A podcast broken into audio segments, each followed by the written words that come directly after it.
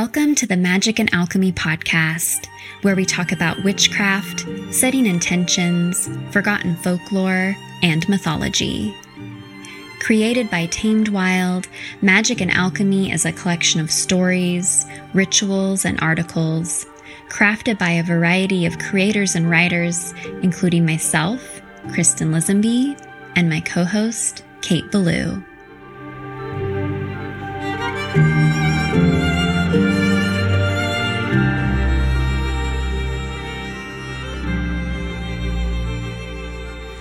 Hello, and welcome back to the Magick and Alchemy podcast. I'm Kate Belew.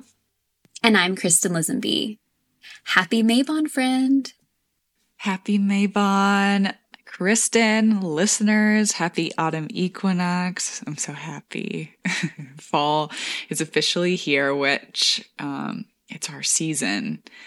Ancient, mm-hmm. uh, autumnal, feral girl fall witch mm-hmm. season. Mm-hmm Yes. Uh, also, happy spooky season. Yes. You know, ghost stories are back up on the Tamed Wild blog for our fellow spooky friends. I just mm-hmm. love this mm-hmm. time of year. Mm-hmm, mm-hmm. And this is our our fourth season of the Magick and Alchemy podcast. I mean, can you even believe it? No. but also, yes, because 114 episodes to oh date. Just wow. Yeah, I think I'll forever be in awe because I very clearly remember when this podcast was just a pipe dream, um, just a conversation that you, me, and Shelby were having about what could be. And now here we are over three years and a hundred episodes later. We have spent a lot of time talking to each other. Lots, lots of time on Zoom. Absolutely. Wow, that's so amazing. Oh, mm-hmm. Mm, just thinking about all of our guests too. Just yeah, listeners. The witch web. Mm. Mm-hmm. Hi, everyone. um, but before we dive in to season four, we have just a couple of things to share with you, listeners, um, from our notes here, Kristin. So First of all, so we have three episodes in between season three and season four. We are kind of loosely calling these bonus episodes or surprise episodes. Um, and if you go find these listeners, we talk about planetary magic on there with Tamed Wild creatrix Shelby Bundy. We speak about Aphrodite. And then we have the Missing Witches on as guests to talk about their new book and reenchantment and resistance. So, if you haven't heard these yet, we hope that you love them as much as we loved recording them over the summer. And additionally, if you have listened to them, thank you. Um, but you may have noticed that we now have a single commercial in the middle of each episode. Um, these are new. They are recorded with love by Kristin and Danielle and Shelby and myself to share all the new offerings and magic that Tamed Wild is up to. So, yay for these. They're not your average commercial. Check them out, see what the coven is up to. Yes, and via these commercials, we will be sharing information and maybe even some sneak peeks when it comes to the Tamed Wild subscriptions, seasonal boxes, workbooks, the book coven, and more, all of which you can find links to in our show notes. Exactly. And this season, instead of a weekly episode, you'll find updates from Kristin and I every other week this season. So when there's no episode from us, there will be an episode published on The Moon in Carolina, a new podcast from Shelby Bundy. The Moon in Carolina podcast talks about business and personal growth through the lens of spirituality, shadow integration, astrology, and consciousness. With 20 plus years of experience navigating the murky waters of entrepreneurship, Shelby and her guests dive into the everyday magic of creating the business and life that you were born to lead. Shelby is the creatrix behind the brand Tamed Wild and has built multiple six and seven figure businesses. That is, of course, after filing for bankruptcy, meeting the repo man, and hitting rock bottom. With candid openness, Shelby talks about growing from failures, facing our fears in life and business, and using our consciousness to create our lives. She's an author, past life regressionist, traditional astrologer, and holistic business coach. She is a Cancer Sun, Leo rising, and Libra moon, and lives in the woods of North Carolina. So definitely check out this new podcast from Tamed Wild and as always, as we move through the season, send Kristin and I all of your questions, comments, and thoughts, and we love to hear them, and we'll answer listener questions at the top of each episode. Kristin, did I forget anything? Mm, no, beautifully said. Uh, and I just want to add that we're really excited about these shifts and this new format this season. Um, and we hope listeners that you all feel the same. Uh, and just thank you so much for being here. Mm-hmm. Yes, yes, yes. So, Kristin, I thought that we could kick off our new season and celebrate the autumn equinox by pulling a group spell for all of us from our small spells deck that we made for Tamed Wild. What do you think? I love that. Okay, great. So, just shuffling our deck here, asking for a group spell for the both of us, season four, Magick and Alchemy, and all of our listeners as we move through and into the autumn equinox and fall. and listeners, you're going to think that I am um, uh, that I have I'm lying, but I'm telling you the truth. I pulled the abundance spell here. so fitting. Mm, perfect. Okay, great. So so, our abundance spell here, and this is something that you can repeat um, or maybe light a candle on an altar dedicated to the harvest, um, however, kind of feels right for you listeners to incorporate this, but the spell goes like this Abundant blessings I can see already existing in front of me. With gratitude, I call this to be.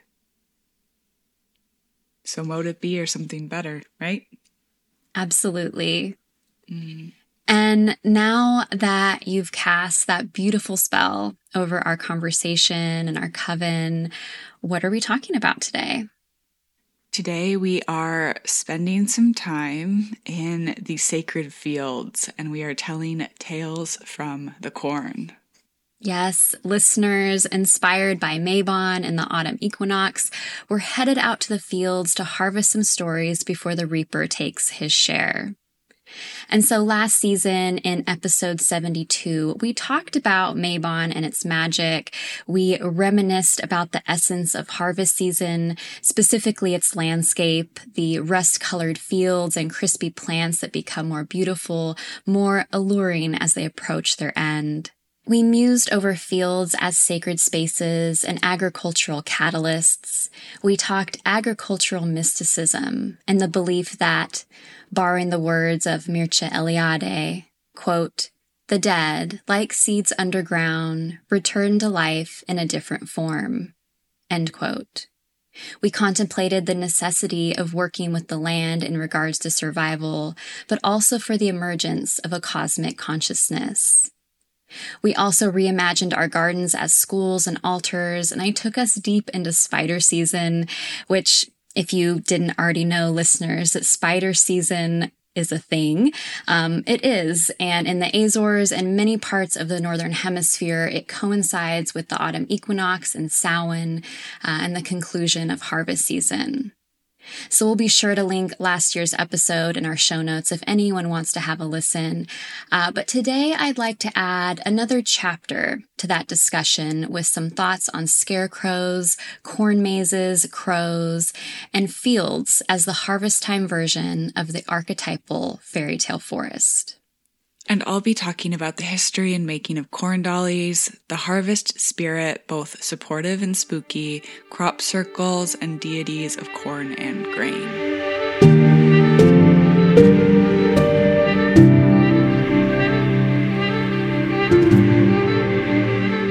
For anyone who doesn't know, I am in my cottage witch era, which means I have the pleasure of watching the land change color, and like so many others, I adore harvest time. I love watching the cornfields wave to me during late summer storms. I love the whooshing sound you become a part of when standing side by side these golden plant portals. Come September, my neighbor's fields, usually green and grassy for the animals, are now packed with yellow, towering plants, complete with giant seed pods that will soon be harvested to dry and eat or saved for future seasons. Here's to those in their cottage witch eras. Yes. And to those still dreaming about their cottage witch era, uh, just keep dreaming about it until you've secured your coven of goats and garden. It will happen. and then maybe come harvest time, you'll even have a cornfield or two. As corn is synonymous with cottage witchery, but also spooky season. Just look to the candy corn, corn dollies, and harvest festivals where fresh cornbread and corn on the cob are staples.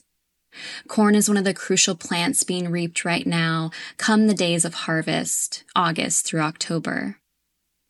From an archetypal perspective, cornfields sometimes feel a bit forest like to me, a bit liminal, in place of a tree filled landscape, were met with 14 foot tall towering corn plants, impossible to see over or around.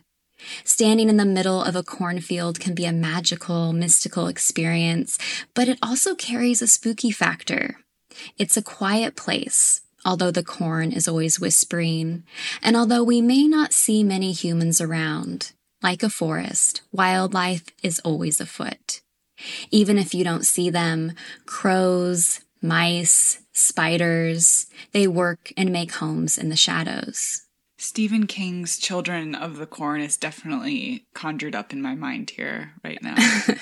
Same. Um, the 1980s version still haunts me. Yes, um, terrifying. it terrified me as a kid, and I'm pretty sure that's where the spooky factor comes into play, um, at least for me. Mm-hmm.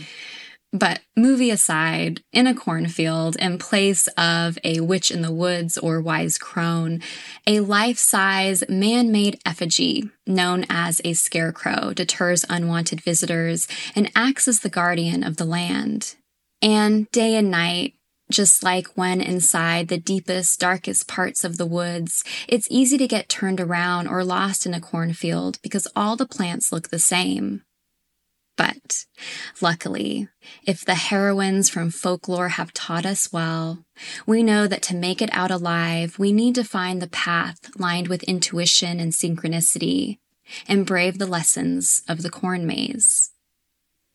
Although its origin is muddied, according to many reports, the quote, first corn maze in the United States was crafted in Pennsylvania circa 1993. Supposedly, the creator was inspired by his father, who designed mazes for a local amusement park. But this origin story conflicts with several others, including one that claims corn mazes were mentioned in a 1982 newspaper article. In a superficial sense, I could see a corn maze being a more recent development as their popularity intersected with increased food security. But mazes and maze-like patterns, and their cousin, the labyrinth, have been around for thousands of years.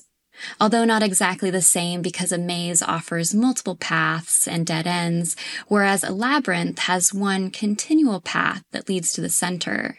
People often use these terms interchangeably. We talk about labyrinths more in episode 69 if anyone wants a deeper dive. But in folklore and myth, both mazes and labyrinths are the homes of monsters, ghosts, and all sorts of nefarious beings hiding just out of sight. The most famous mythological labyrinth can be found in the myth of Ariadne and Theseus, where the goddess of the sacred spiral, Ariadne, gives Theseus her ball of string. With the threads of fate in his control, Theseus navigates the labyrinth, reaches the center, and murders the monster within, the Minotaur. Some suggest the labyrinth symbolizes our unconscious realms or inner worlds. In this case, the monster within is usually ourselves, our shadows, or our greatest fears. Some suggest that the Minotaur is the mother figure, or the goddess, and that Theseus slaying the, quote, monster foreshadowed the fall of the goddess's lunar culture and the coming of the solar kings. To some, the labyrinth is a symbol of an impending initiation. Mm. I cannot wait to listen to your retelling of this myth this fall in the autumn crossroads, by the way, Kristin. And I just feel like Ariadne's presence has been so felt this autumn. Yeah, I'm really excited for that too. And I also agree that the labyrinth is having a moment right now. Um, either that or Ariadne is just saying hello because she really has been popping up everywhere lately. Mm-hmm. Not complaining though. and in harvest time's golden fields of initiation, the cornfields, instead of the witch in the woods, the scarecrow leads the ceremony. Today, we know the scarecrow as a Halloween decoration, but in the past, he was everywhere, as it was up to him to deter crows and any bird hoping to snack on the newly ripened fruits of our labor. People don't use scarecrows too often anymore as farmers rely more and more on pesticides, but the practice of agricultural guardianship goes back to ancient Greece when people placed homemade wooden statues in their fields. These statues depicted their god Priapus, son of Aphrodite and Dionysus. Priapus was famously unattractive. His most talked about feature was his erect phallus.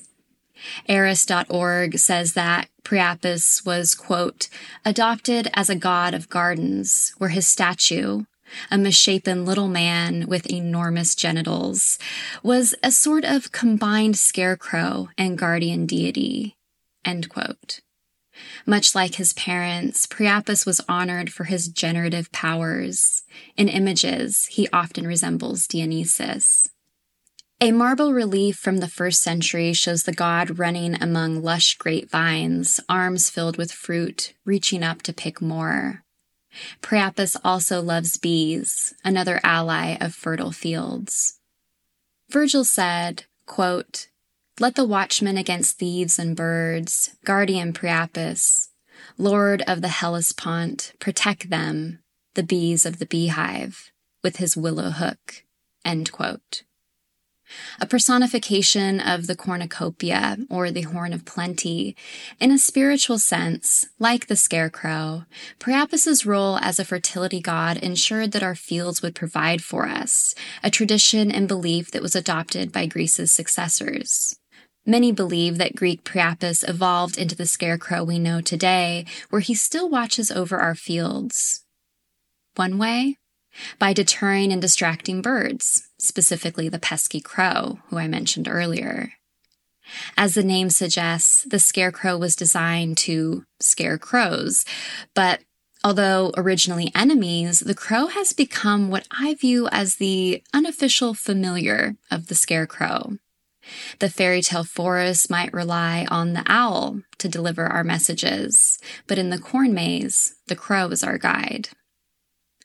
Legend says that crows deliver oracles, although some might say omens. In a dictionary of literary symbols, author Michael Ferber says that the crow prospers when men slaughter one another. And so they are associated with battles and gallows and more generally with imminent death. Mm, that really reminds me of Odin's two crows that fly all over the world to bring him information, especially from battle. Yeah, absolutely. And this all makes sense because crows were divinatory creatures and psychopomps, they could move between worlds. According to Ferber, quote, in Latin literature, the raven or crow was thought to foretell a rainstorm, and in both Greek and Roman culture, these birds were used in augury or bird prophecy. End quote. First and foremost, bird prophecy involves bird watching. So next time, listeners, you watch the birds, remember that the ancients believed this was a way to communicate with the divine. In J.E. Cirlot's Dictionary of Symbols, he says that, quote, because of its black color, the crow is associated with the idea of beginning, as expressed in such symbols as the maternal night, darkness, and fertilizing earth, end quote. As harvest time is related to death, the natural death of a season, the death of our gardens and the sun. When thinking about cornfields in a symbolic sense, there is a general idea that they are portals to the underworld. Um, and sometimes instead of a monster, it's the devil who lurks within the center. And fun fact here ancient crop circles were said to be made by the devil himself. Other people who believe the devil lives in the cornfields suggest that he begins harvest season by roaming throughout the entire field. But as the corn is reaped and collected, he escapes deeper into the middle of the field. That's why in some communities, the last stalk of corn isn't eaten, but burned or buried or offered to the harvest deities in some way. Although communities say the devil lives in the last stalk of standing corn, others say it's simply filled with the spirit of the plant itself, which is why corn makes for a potent offering in many magical workings.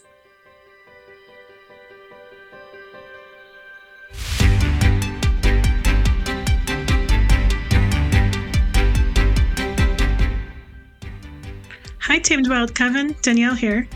Are you interested in finding a group of witches that you can hop online and interact with? Are you looking for a group activity that you can do on your own timeline? Come hang out with me in our subscribers only Instagram group, where we choose a book each month and discuss weekly. You will also find reels by the Tame Wild team, a new free item each month, you just pay the shipping, and a downloadable grimoire page crafted just for your personal Book of Shadows. Find us on Instagram at Tamed Wild and click the subscribe button. We look forward to seeing you.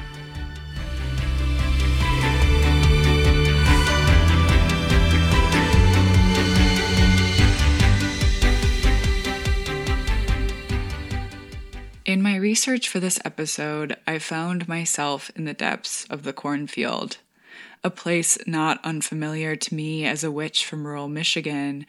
I considered these rituals of the final stalk of corn, the last grain, the effigies in which harvest is preserved, and the deities who preside over the fields. Corn is life giving, known as one of the three sisters corn, beans, and squash Many different indigenous communities of North America have brilliantly cultivated this growing technique, weaving these three crops together to deter pests, support soil, and support each other.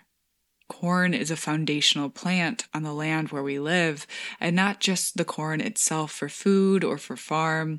Corn silk is also used medicinally for its soothing and moisturizing properties.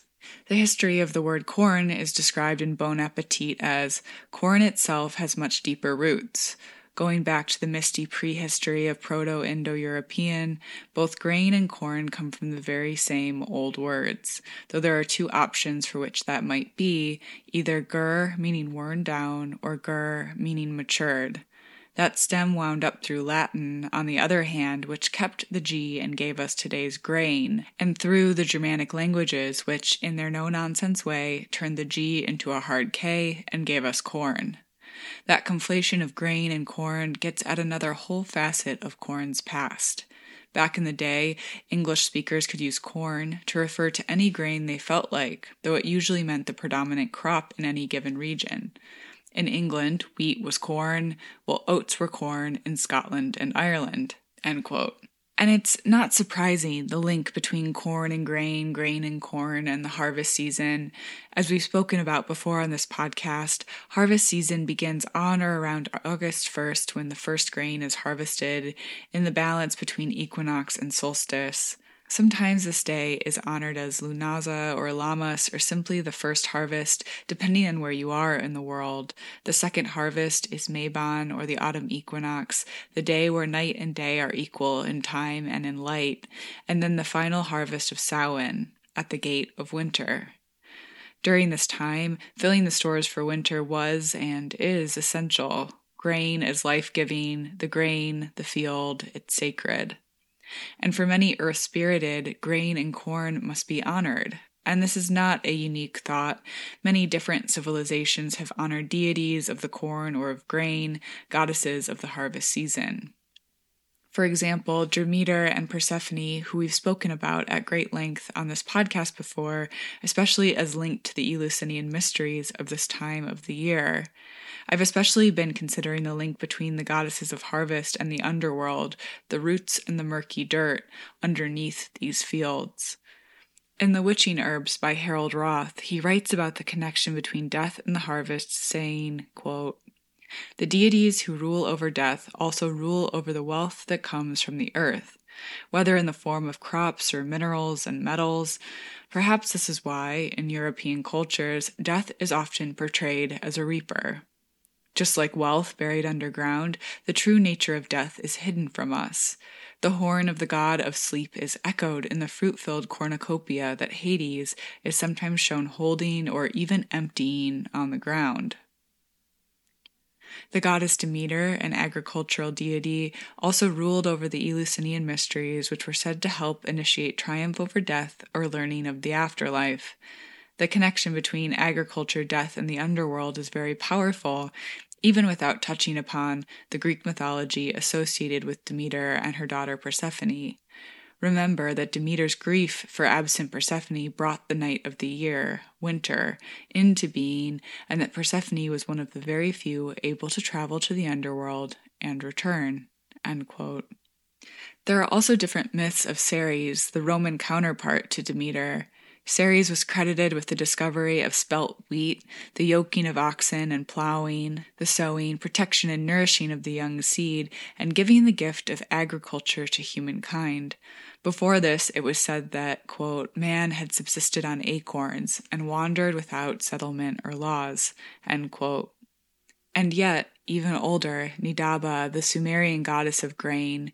She was originally a grain goddess worshipped at the city of Umma in the early dynastic period, 2900 to 2800 BCE, but later became associated primarily with the city of Eresh, whose location remains unknown. She was the daughter of Anu and Unas, personifications of heaven and earth, although in certain cities like Lagash, she was represented of the daughter of Enlil and Ninlil, the divine couple who came to power with the blessing of Anu and Unas. In the best known stories, however, Ninlil is Nidaba's daughter and Enlil her son in law, while Enki, god of wisdom, is her patron, who you might remember from the myths of Inanna as her father. There's also the Egyptian goddess Heket, the Egyptian goddess of fertility, identified with Hathor, represented in the form of a frog. To the Egyptians, the frog was an ancient symbol of fertility, related to the annual flooding of the Nile, and therefore associated with both corn and childbirth. And these goddesses of corn and grain could fill an extensive list listeners, I encourage you to research your own ancestral, magical lands, lineages, and find the stories of your own harvest gods and your own deities of corn. And autumn and the cornfields have always been places of mystery, much like you spoke about earlier, Kristin, as a part of the spooky season.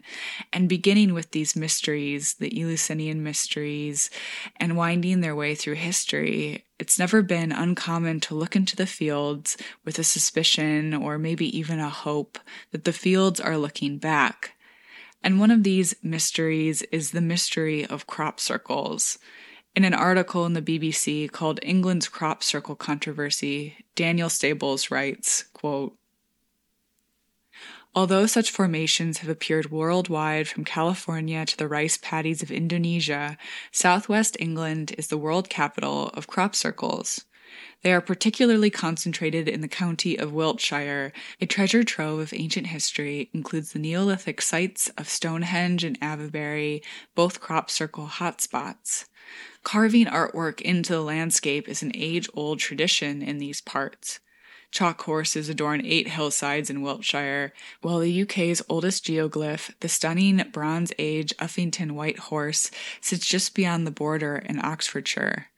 Reports of mysterious patterns appearing in the wheat, barley, and cornfields in the area began to circulate in the 1970s, but it was in the late 80s that the phenomenon exploded. Circles began to appear more frequently and became far more ornate. Some resembled trippy fractals, others rune like hieroglyphs, others stylized animals recalling those of the Nazca lines in Peru. And in this way, the spirits of harvest are alive and well, woven into the fabric, the grain fields of our so called modern day.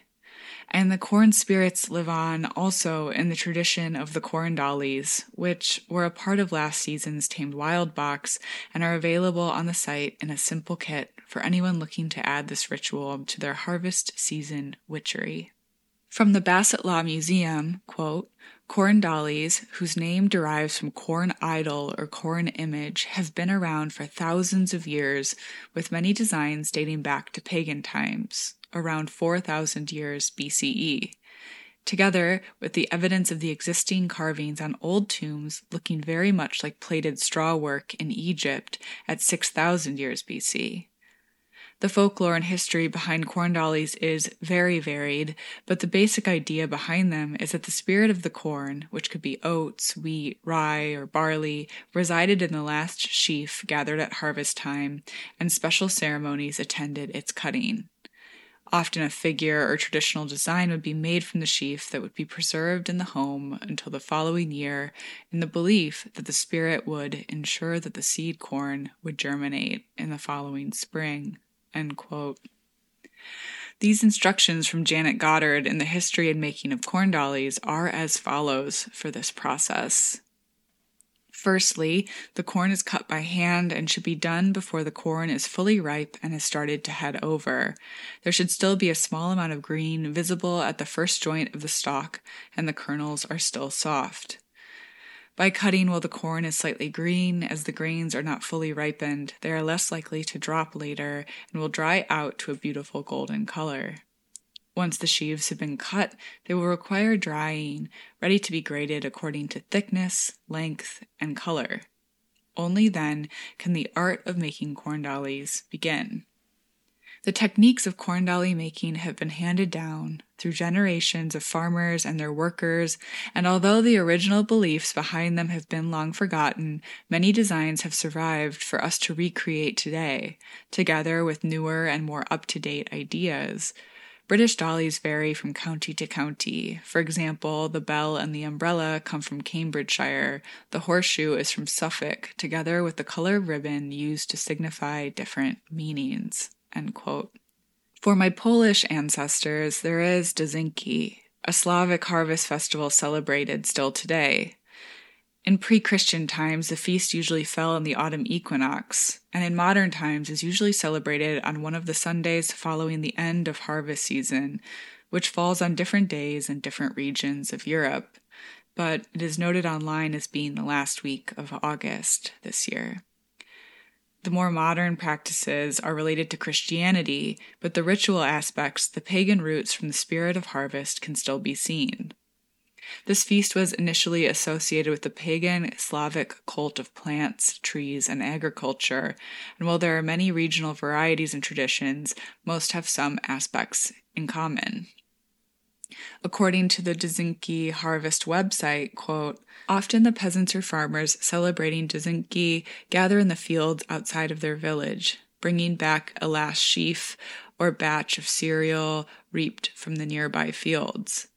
The women would then turn it into a wreath, a procession was formed with the wreath being carried by the finest female reaper, followed by the rest of the solemnly dressed harvesters, some carrying flowers, others scythes and sickles on their shoulders. Harvesters sang about the hardship of their work, wished for the future crops to be plentiful, and the hope of fun and treats to come. The harvest wreath was kept in a barn until the next sowing. Another of these rituals was connected with the last handful of uncut grain. It would be left on the field for some time after the harvest to retain continuity and fertility of future crops. Eventually, it would be reaped in a very solemn manner by the finest harvester and passed over to the most efficient of the women for processing. And so, listeners, harvest season is well underway, and whether you live in an agricultural community or not, I encourage you to visit the cornfields, the grain fields of your imagination. What sustains you? What food nourishes your body? How are the cycles of planting, life, and death linked in your life? In what ways can you ritualize this moment to honor the spirit of the harvest, the corn, the harvest goddess? Equinox blessings, listeners, and happy harvesting.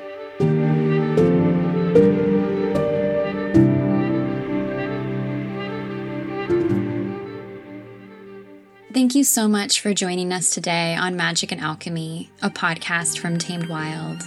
Again, we're Kristin Lisenby and Kate Belew. You can find us online at Easton Alchemy and at K8 Belew. Send us all of your questions, comments, or just say hello via email at podcast at tamedwild.com. You can view all the amazing offerings from Tamed Wild on their Instagram at Tamed Wild or on the blog tamedwild.com. Join us back here in two weeks for another magical conversation. Just a reminder that magic and alchemy are always available to those who know where to look for it, so mote it be or something better. Until next time.